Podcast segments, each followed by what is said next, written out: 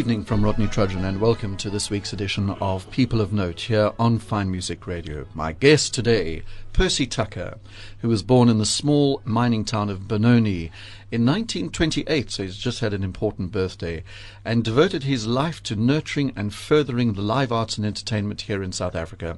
And in so doing, as we know, he's forged mutually productive relationships with creative artists and managements across Europe, Britain, and the United States. The breadth of Percy's interests, ranging from his first love, the theatre, through classical music in all its forms, to ballet, modern dance, popular music, variety, spectacle, saw him become an integral figure in the show business industry in this country as advisor, counselor, mentor as well, organizer, impresario, and innovator. Internationally, Percy is known above all for the founding of CompuTicket, the world's first fully operative computerized centralized ticket booking system, which he introduced to South Africa in 1971. And for that concept and its realization, Percy Tucker has been extensively honored as it changed forever the way tickets for entertainment were marketed worldwide. And Percy's right here in the studio with me this Sunday evening. Percy, welcome, a very warm welcome. Thank you very much, and thank you for that lovely introduction. And you look sprightly on your mm-hmm. feet, and I keep seeing you at every single production. Absolutely, absolutely. but now, quite interestingly, when we were talking about this date, you said the 16th of August seems in your life to be an important date on Friday the 16th because that apparently was the 42nd birthday of CompuTicket. 42 years. In 1954, on the 16th of August, I started the first professional company, a professional booking office in South Africa called Show Service, which ran until 1971. What we did there, we most important office for creating theatre and booking seats in South Africa. But what happened is that over 17 years, the queues just grew and grew and grew. We moved from 100 Eloff Street, where we originally um, located, and then we went to 165 Jeppe Street, which had lovely long queuing space and right around the block. And in 1951, if I go back a little bit, I was in a queue for three days and three nights at the, at the outside His Majesty's booking for operas which starred Beniamino Gigli and Tito Gobbi and Luigi Infantino and a whole host of stars. And after three days and three nights, I was the third in the queue. My beloved friend Jaime Groh, who ran the wonderful shop Recordia, was number two. And I got on stage to buy the tickets. The lady said, I'm sorry, Mr. Stodell's friends have reserved all the seven and sixpennies. Now, I had brought with me like 3,000 uh, pounds from uh, Benoni Musical Society, and there I was standing. So I, I did something which is so totally opposite to what I do. I got on the stage and said, Mr. Stodell, you are an idiot. How dare you treat the public this way? And I said, one, I told the public, this is a sham. You're not going to get the tickets. I've had already paid two guineas, and that means a lot of people are not going to come. Two guineas with 42 shillings. And I said, I, one day I will open a booking office and show you how it should be run with integrity and with honesty. Where it came from, I have no idea, because all I did was go back to university to finish my BCom and CA degrees, and um, I carried on, and suddenly, t- uh, two years later, Leon Gluckman, who was doing Elizabeth Stedden's production of King Lear, asked me to be business manager. And I found you couldn't buy tickets, you couldn't do publicity, you couldn't get posters, everything that a theatre office needs. And so on the 16th of August 1954, I started show service. And of course, the big things we sold was 1956 was the was the Johannesburg Festival, the biggest festival that's ever been heard, seen or heard in this country, with the Scala Opera, Margot Fonteyn, orchestras, every soloist, Yehudi Menuhin, everyone came. It was, I remember it was a fantastic. When you read through the list of names that came to that festival in Johannesburg. Absolutely.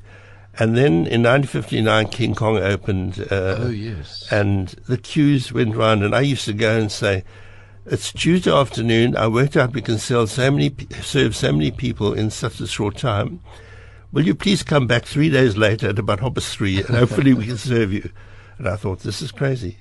This is absolutely crazy. And then in 1968, I heard about computerization beginning in the theater. So I went to Los Angeles. And I mean, they were working on a telex machine. Can you imagine tickets being printed on a telex machine? So and slow, I said, why isn't it working? And I said, well, we go, when we put the machines into a, a, a shopping center, they say, what are you going to sell? We have nothing. And they go to the theater and say, where are you going to put them? And so we have shopping centers, but nothing to sell. It was a chicken and egg circle. Nobody wanted to part halfway. I had all the tickets.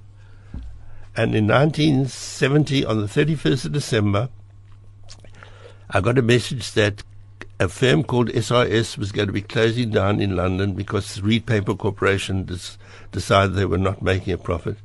And they had started designing a computerized system. So I flew to London that night on the 31st of December, and six weeks later, the, the 12 of the main programmers arrived, and they sat with me for six months. And on June the 11th, the Star broke the story by Percy Banachik. Space Age Scheme devised by Benoni Boy launches world first. And in 16th of August 1971, CompuTicket opened, and I bought the first ticket. I was so determined that ticket buying must be made easier and we mustn't cause problems for the public who wanted a book. They must be given the opportunity of doing it at their leisure and with ease. Percy, and they say to use that dreadful cliche, which I'm going to use, the rest is history. And now, thanks to you, we have this incredible system worldwide. But there's a lot I want to talk to you about. So let's get down to some music briefly. Yeah. And I know you've met so many people and you've come in here with dozens of CDs, but we can only really take about six, five or six. But the first one is a historic one, going right back to the 1920s or something with Richard Tauber. 1939, Land of Smiles at the Empire Theatre. Tell me about why you've chosen this, just before, because he's going to sing Nessun Dorma in German, I see. Well, the first time I ever went to a theatre was in 1936 at the age of seven to see Gracie Fields, with whom I fell in love with and became starstruck and stage struck ever since. Then I was taken to see John Payne at the Orchestra of His Majesty's. In 1939, I, did, I, asked my parents to take me to see Land of Smiles starring Richard Tauber. Now, war clouds were gathering everywhere. We had this Austrian tenor. He's coming in. Possibly he was the last one to come before war was declared. And because he was the first tenor I'd ever heard, I decided that's how I want to start the program.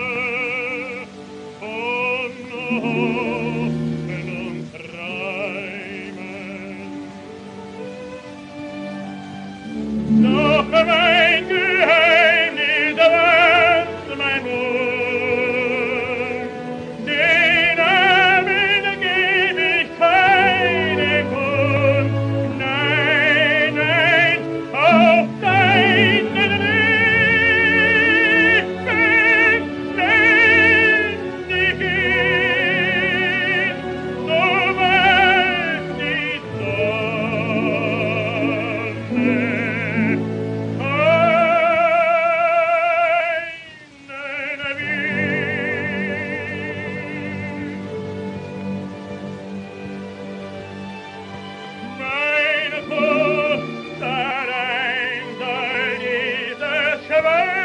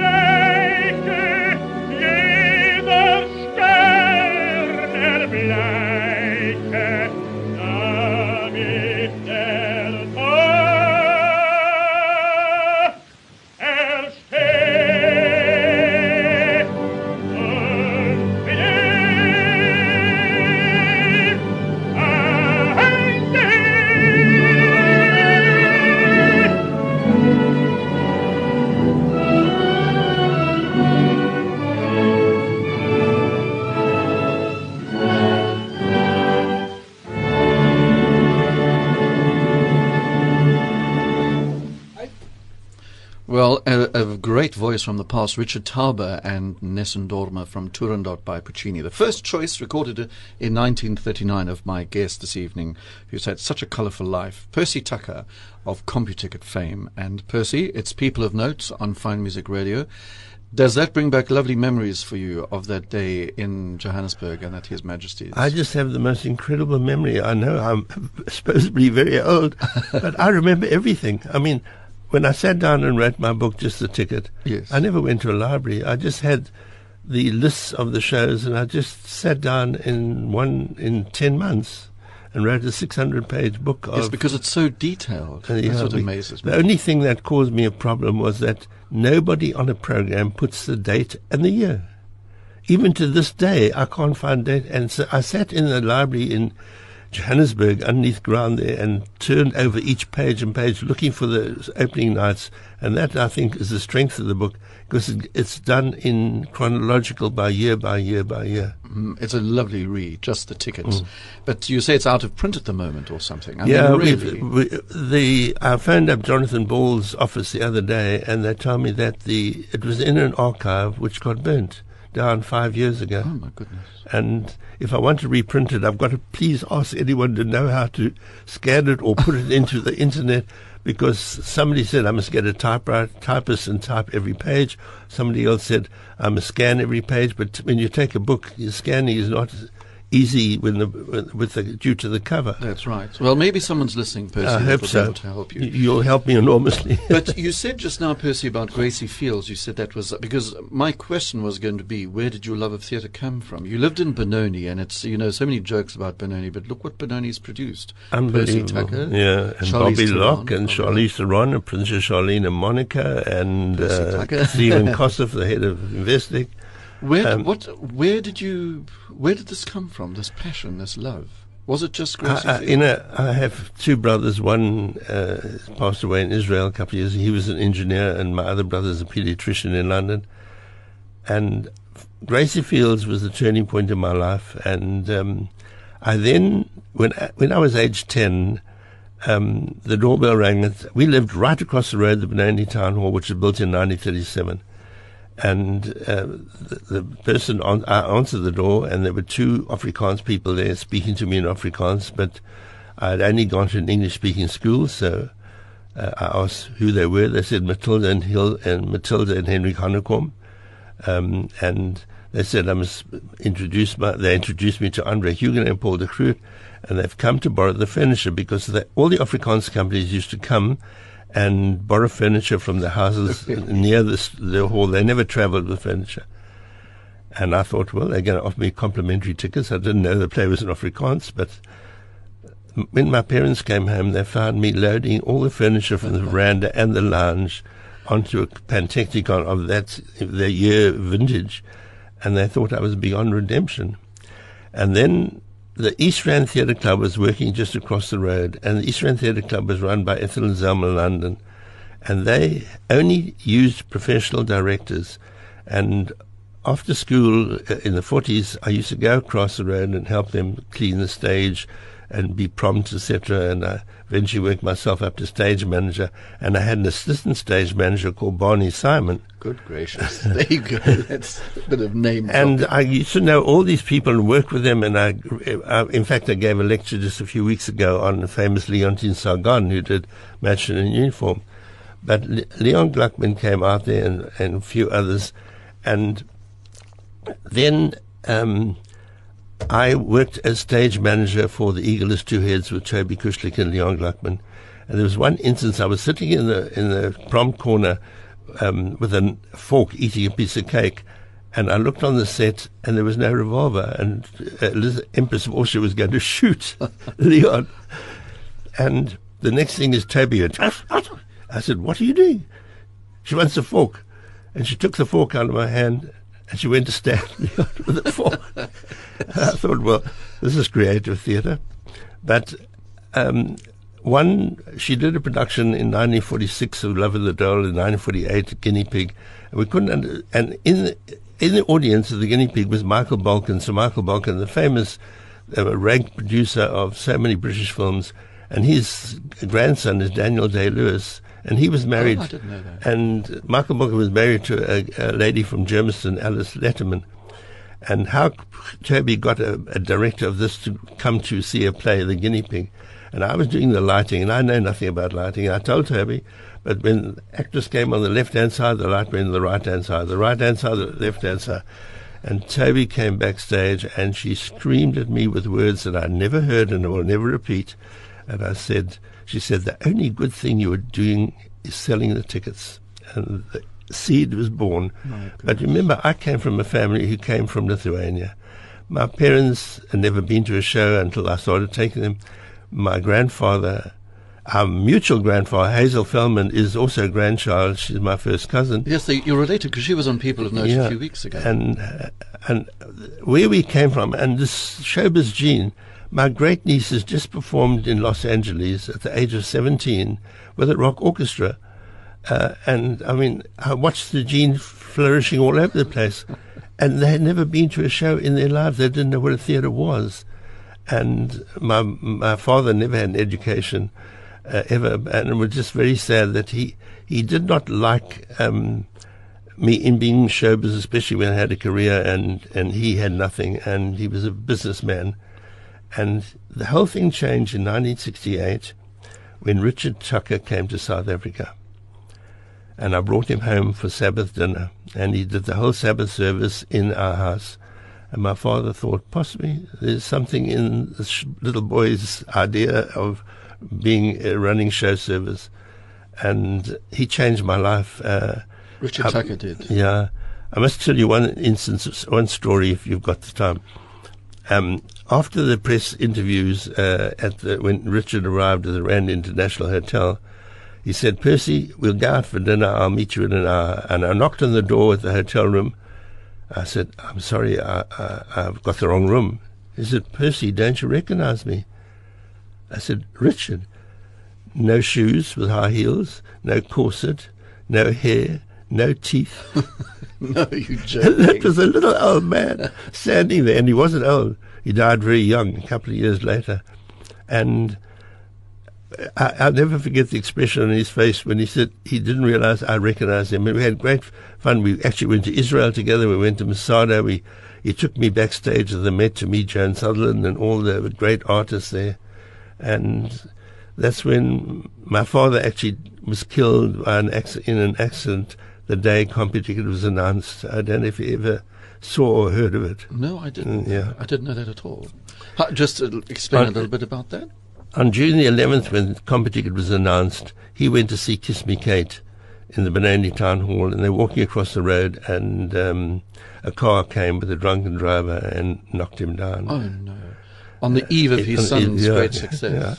Good grief, Percy. But let's cheer ourselves up yes, now and listen to the voice of Richard Tucker. Venire volanti sirichi, il giovanile ardor,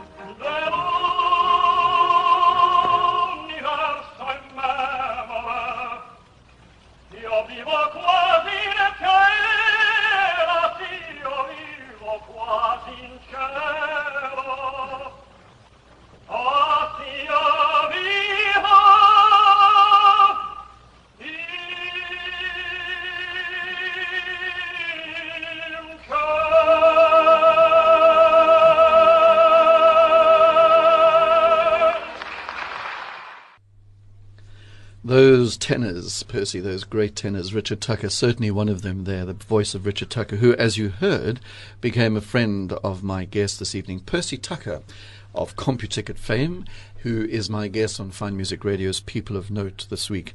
Percy, the list of people you've met really is quite extraordinary, and it would take some hours to talk to you about all the people that you've met, but I want to just skip. We've been in Benoni now and Richard Tucker and all that, but and then the CompuTicket thing opened. And when did the big time really come where you started meeting these great stars? Well, I started meeting them from 1954. Once I started a show service, Peter and, and Cyril Fisher were the great impresarios of Musica Viva, and Hans Adler was the Johannesburg Musical Society. And they brought out such a variety of wonderful people. Uh, we don't even see them here, even here today now. And you don't hear of them even in New York the greats uh, of the pianists and the sopranos. You go to the Met as I do so often, and you the the people are all unknown virtually to you unless you followed to the to the nth degree.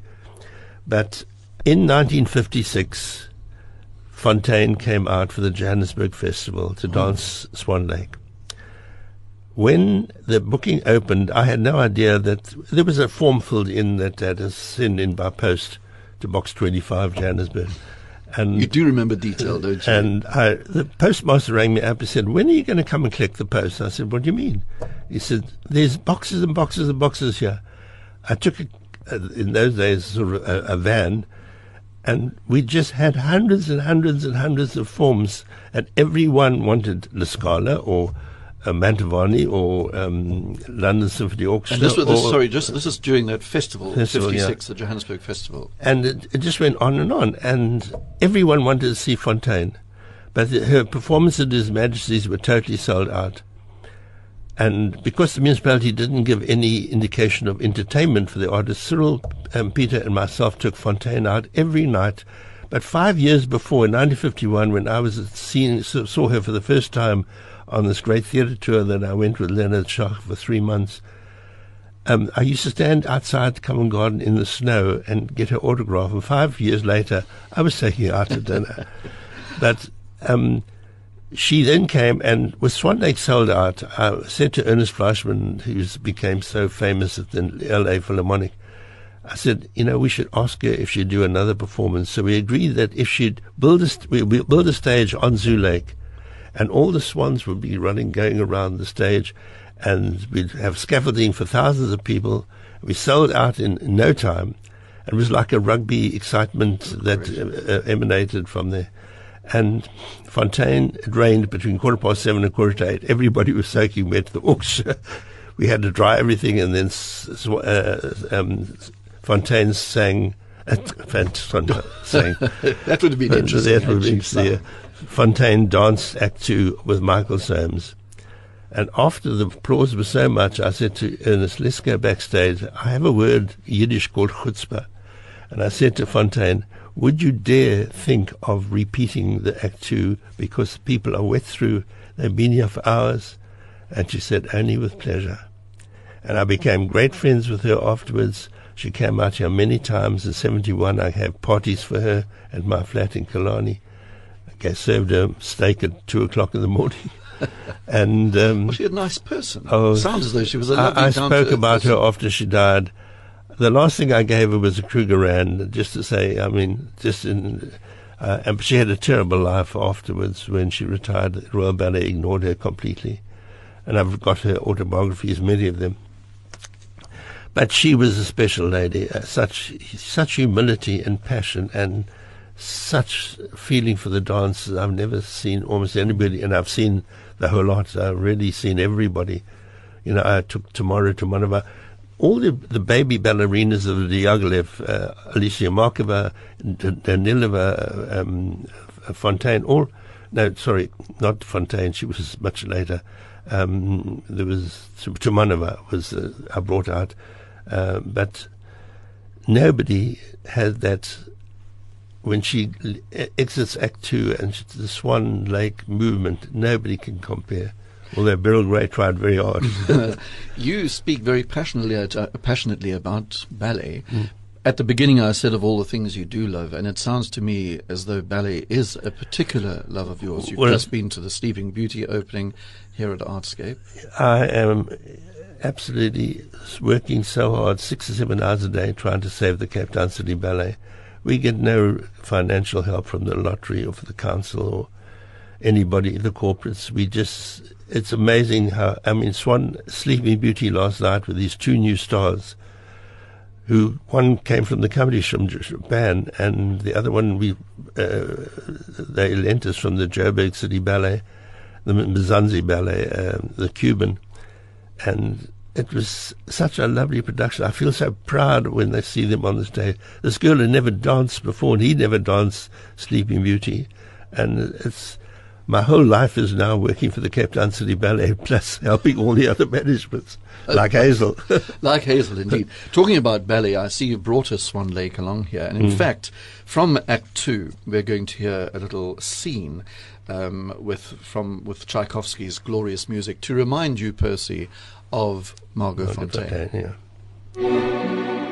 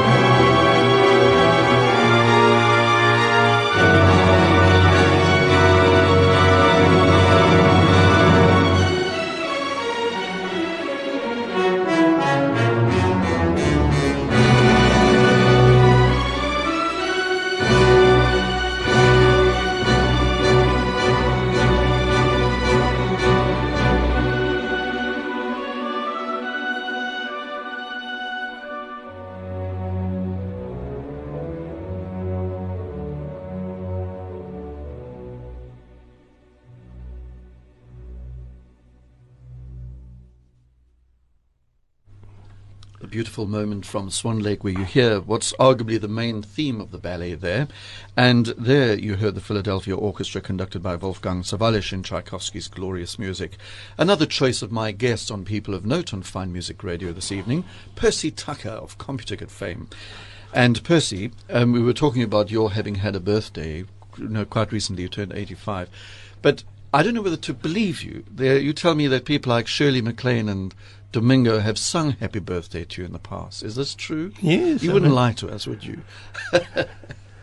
You know, I'm not a birthday person, and when I was 65, I was uh, it was the opening night of Shirley MacLaine at Sun City, and somebody mentioned to her that I uh, am turning 65, and she came up to the table where they had laid a, sort of little party for me, and there she sang Happy Birthday, and I thought, well, that's the ultimate.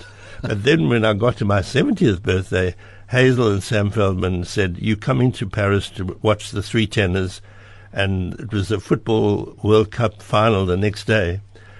We got to Paris, and Hazel had us seats right next to Henry Kissinger and in the in the front rows there. And um, after the show, she said, "You come into a private dinner for the three tenors." And we were sitting at the table, and Pavarotti sat with his uh, secretary. Was very un- unfriendly. Um, but Domingo came up to me and he said, I hear it's your 70th birthday. And the next thing he started singing to the table, Happy Birthday. And I was almost overcome with tears. I'm sure you must. For somebody like that to actually acknowledge uh-uh. was. Uh, and then um, I had my 80th birthday with a big shebang in Cape Town and 85th very quiet. okay. We're waiting for the next one. But it sounds as though you're not very quiet because you no, were just no. saying before the ballet how much work you're doing for kids. Uh, I, I, I, I, Possibly I keep myself busy because every day I know exactly what I want to do. I don't wake up in the morning and think I've got to wait for tea or wait for lunch or wait for tea.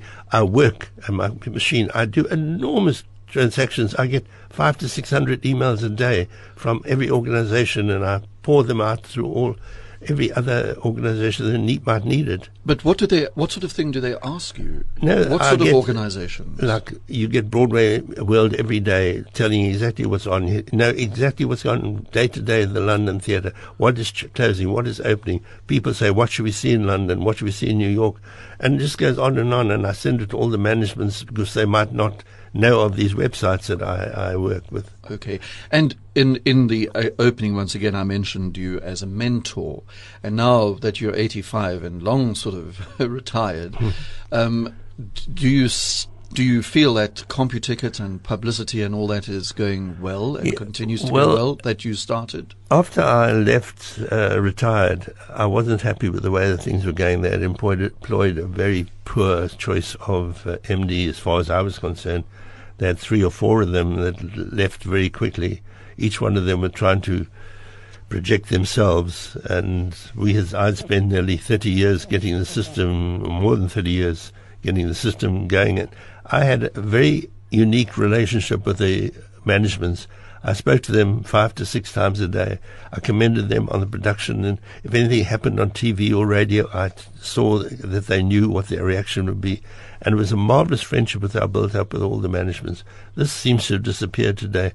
But on the other hand, we had to pay out fortunes for salaries and for rental in shopping centres. And now that Checkers, uh, ShopRite have taken over, they've this has just disappeared. They've got all the premises, they've got all the staff. I wouldn't say the staff are the greatest in the world, but I work on the internet and I book my own seats and print my own seats. okay. I'm back to where I started in the queue. But um, no, uh, uh it's developed that you can buy, I mean, uh, it's far superior to Ticketmaster or any of the other systems I've seen and worked with overseas. And you know, you do think, gosh, what would you do without CompuTicket, mm. really? But Percy, the um, other thing I wanted to ask you earlier on, you were talking about those lovely moments in Johannesburg, like His Majesty's Theatre, that beautiful theatre, mm. which is long gone, of course. And the other thing, apparently, that you were instrumental in doing was negotiating the desegregation of audiences, because yeah, for so long you would have worked, wouldn't you, where that terrible segregation was. Well, in 1964, after Leonard Schach and Leon and I produced After the Fall, the Arthur Miller play, um, the Dusty Springfield was the reason why segregation came in the theatres. She came out to South Africa and she said she's not going to play before anybody except multiracial audiences. And the impresario put some Chinese people in the front row oh. and said that's. And then she started baiting, uh, um, I think it was um, Vorster, uh, and when Vorster um, debarred her from performing and banned her from South Africa. And I was at the Waldorf Hotel in Johannesburg when you suddenly saw ABC and NBC. I mean, all these television companies you never heard of. And she was telling everybody about the Prime Minister and the President and everything. And then that the law was decided that they're going to desegregate, they're going to segregate all the theatres. So therefore, After the Fall became the last um, play done in Johannesburg at the University Great Hall, and then it came to the Luxurama in Cape Town. Refu- King Kong was refused all over the place because they didn't want black performers on their stages in Pretoria and Bloemfontein. But we got together a group. There was Graham English uh, and Michael Grobler, who was the general manager of the Civic Theatre, and myself. And we worked out a, a framework of going to Parliament to see if we can persuade them to desegregate not only the audiences but this on the stage. And we got there, and Helen Suzman, who was my lecturer at university in economics, she said, "What are you doing here?" And I said, "We've come to help with the desegregation of theatres." This was 1978, 16 years before the new democracy. She said, "You're mad." And she said, Who's, who are you dealing with? I said, Connie Mulder. She said, Connie Mulder? Is he going to be responsible? Well, we waited that night, and at seven o'clock, just before we had to leave for Johannesburg, the, the, the notice came through. Except there were so many conditions. The toilets, always a problem with the toilets. And eventually, uh, the conditions became irrelevant. We just went ahead and broke every clause of this agreement and eventually all the theatres opened, desegregated the audiences and backstage, and the toilets just looked after themselves. That's all. when you do think back and talk about it like this, you realize how bizarre and ridiculous it all was, don't you? Well, you know, when we did King Kong in 1959, people used to come up to us and say, please, I'm not racially obsessed, but can you not put me next to a person of color? And I looked, marked the thing, and, was, and the next thing, the, the, next book that came along, I certainly saw they were put next to a person of color. and th- that was the first time I realized what an audience would be for the whole of South Africa. Uh-huh. When we saw these tens of thousands of people, I mean, the show was sold out for two years. They went to London, of course, in 1961. I went with them, and if I can just mention one little story, you couldn't get passports for the cast for two years, and eventually by miracle, Leon got the passports. He had already auditioned West Indians in London. And at the airport, as they announced the plane is going to take off, you know, the old, old airport, Jan Smuts, and then the car started singing, of course, he, Sikelel' Africa, which I never heard before. And there was a stillness in the airport which absolutely put goosebumps. And they boarded the plane, and then the next two days later, we were performing, and Princess Margaret was greeting the cast. Gosh. Yes, remember the days. I mean, for years we never yeah. ever heard Inkosi Sikelel' Africa because it was banned, and well, you you might have heard it on a shortwave radio mm. somewhere. Well, in, 19, in when Ipi Tombi was on, Elizabeth Taylor and Richard Burton arrived for that. Uh, we used to have tennis championships and tennis charities, and they wanted to see Ipi Tombi but only I knew it was on because it was the third year, and I used to advertise Monday blue nights, Tuesday green nights, Wednesday black, Thursday coloured, Friday yellow. And they got on, by that time the police were terribly confused, and they got in and said, you know, it's a it's a, a black night tonight. And um, Elizabeth Taylor said, well, Percy, you just get us in. So we got them in. They loved the show. They came afterwards to Annabelle's in the Landdrost Hotel Richard Loring was singing. We had a wonderful time with them. And then she decided to have a dinner in aid of union artists. And she said, Richard Burton got up and said, if you want to see my wife's jewelries, come up to the table. She's got everything on her. And so I took my mother, my sister-in-law, we rushed to the table, saw all the jewels. But I'd also been at her second wedding uh, with Michael Wilding in London in 1951, 52. Gosh, that's a that's quite a couple to be able to name yeah. drop Richard Burton and Elizabeth Taylor. Now there's a film coming out about them. Yes, I saw the I saw it. Uh, oh, it's on YouTube. Uh, oh, right. Helena Bonham Carter. That's right. Mm. Anyway, Percy, let's have some more music. Now we're going yeah. to Stravinsky, this fantastic composer who came to Johannesburg for that festival, and um, two excerpts from Firebird. But tell no, me little no, bit about him. sorry, he didn't come to Johannesburg for the festival. He came on his 80th birthday uh, f- a few years before, uh, no, oh, many years after the festival. And it was his 80th birthday. I had seen Firebird with the Paris Opera uh, in in in Paris with Serge Lifar uh, directing. And in fact, last year I saw it in New York, uh, and we, even we, uh, the Cape Town City Ballet did it at Maynardville a few years ago and he was so old. I mean, I'm 85. He was 80, and he couldn't stand. And his amanuensis, Robert Craft, took over from him, but he did conduct the Firebird, and that was an experience. The audience went crazy. I mean, It was full house. We put seats everywhere on the roof. This is just two short excerpts The Firebird and the Firebird Variations from The Firebird by Stravinsky.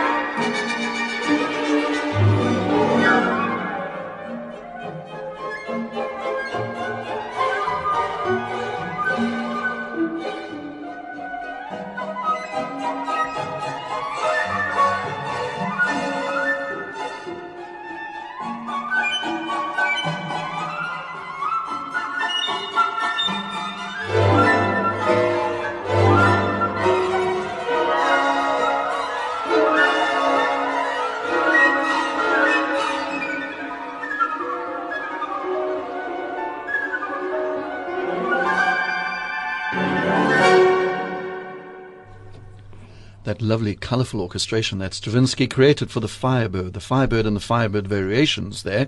And on that recording, you heard the BRT Philharmonic conducted by Alexander Rahbari, and another choice of my guest, Percy Tucker, on People of Note here on Fine Music Radio this evening.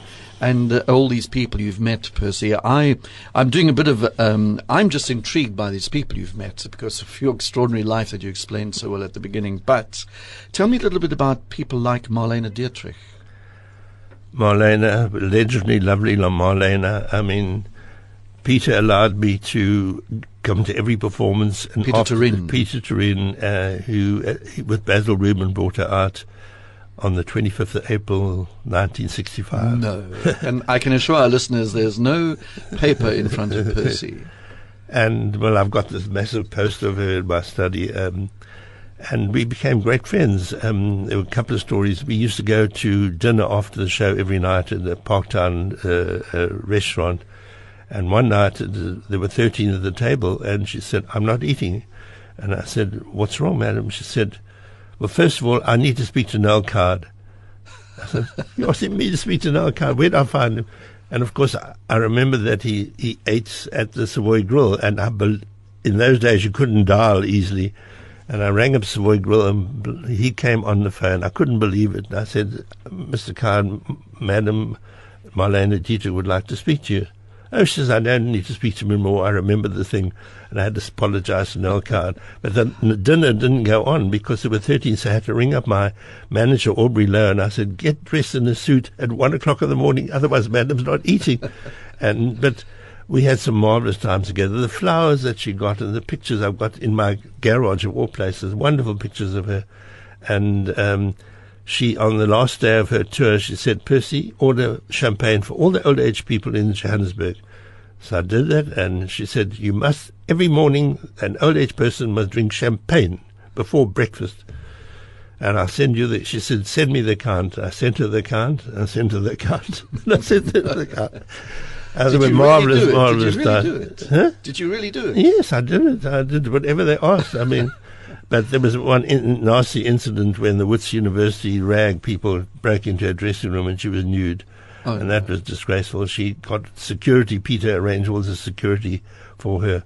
But it was a mesmerizing trip getting to know her. And we carried corresponded for years afterwards. And was she, she always seemed so larger than life with that extraordinary voice and her, her movements and well you know I went to the Molteno Museum in D- in Berlin a couple of years ago and there was a wonderful fur that she used to throw so sort of immaculately all around the stage. But everything I used to stand in the wings every night of her performance and like two minutes past nine and 20 seconds the finger would go out. Everything was timed with Germanic precision. Um, but it was lovely to be back and to see her all her life in the museum, and that uh, it, it was it's a special special memory in my life.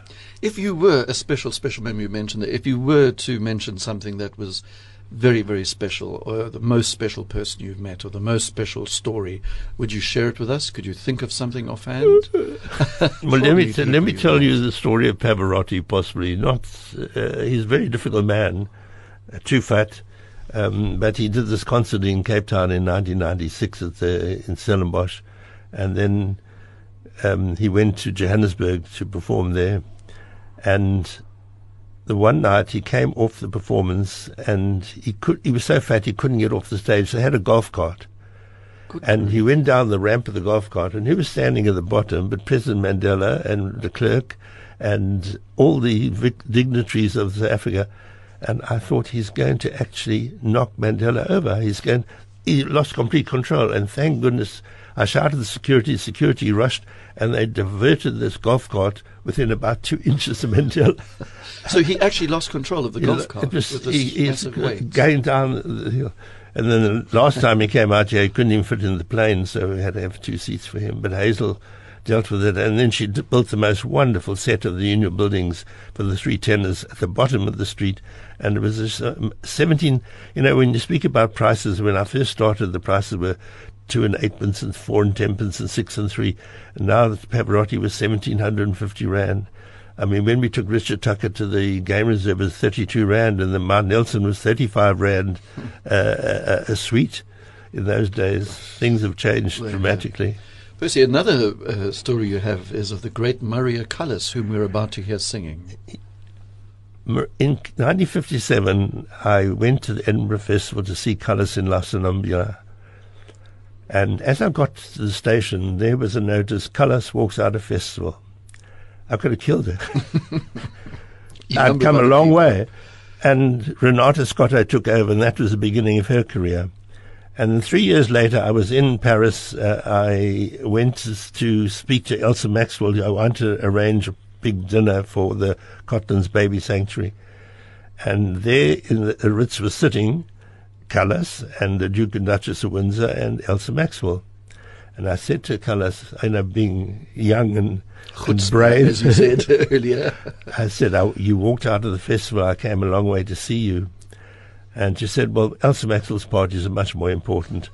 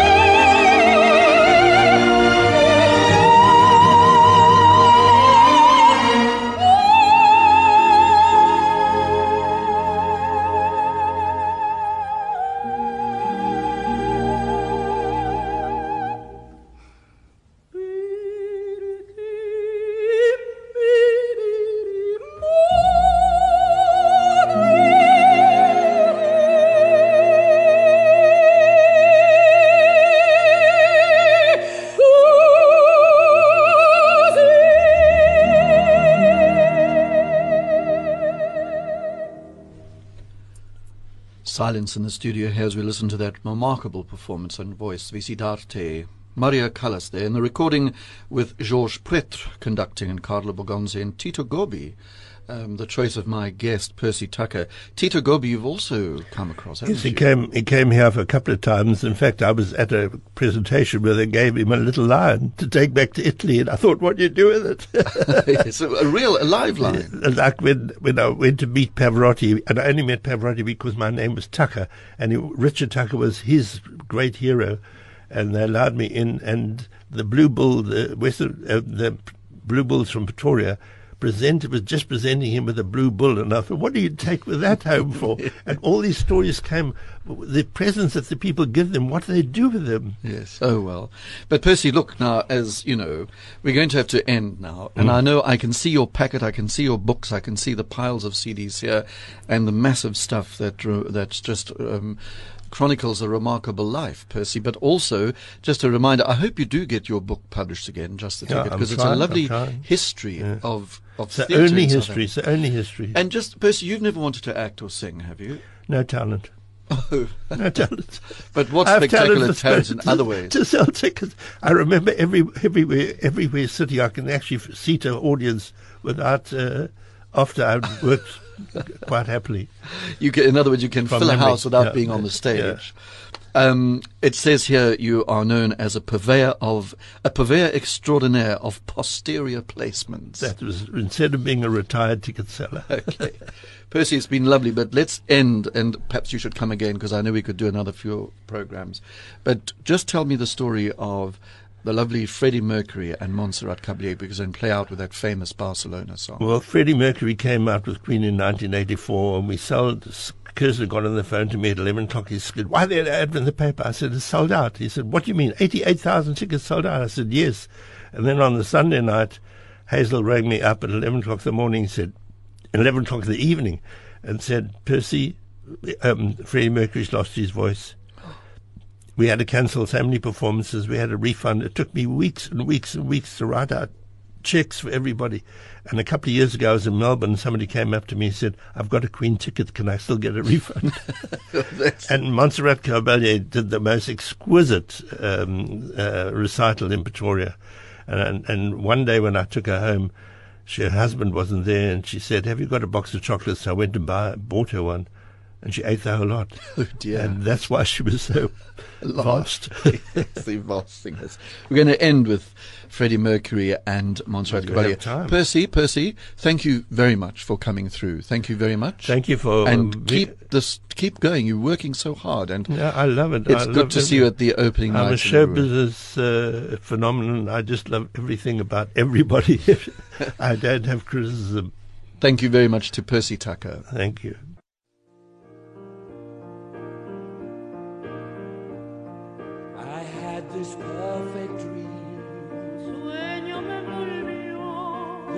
Was me and you. I want all the world to see. Miracle sensation, my guide and inspiration.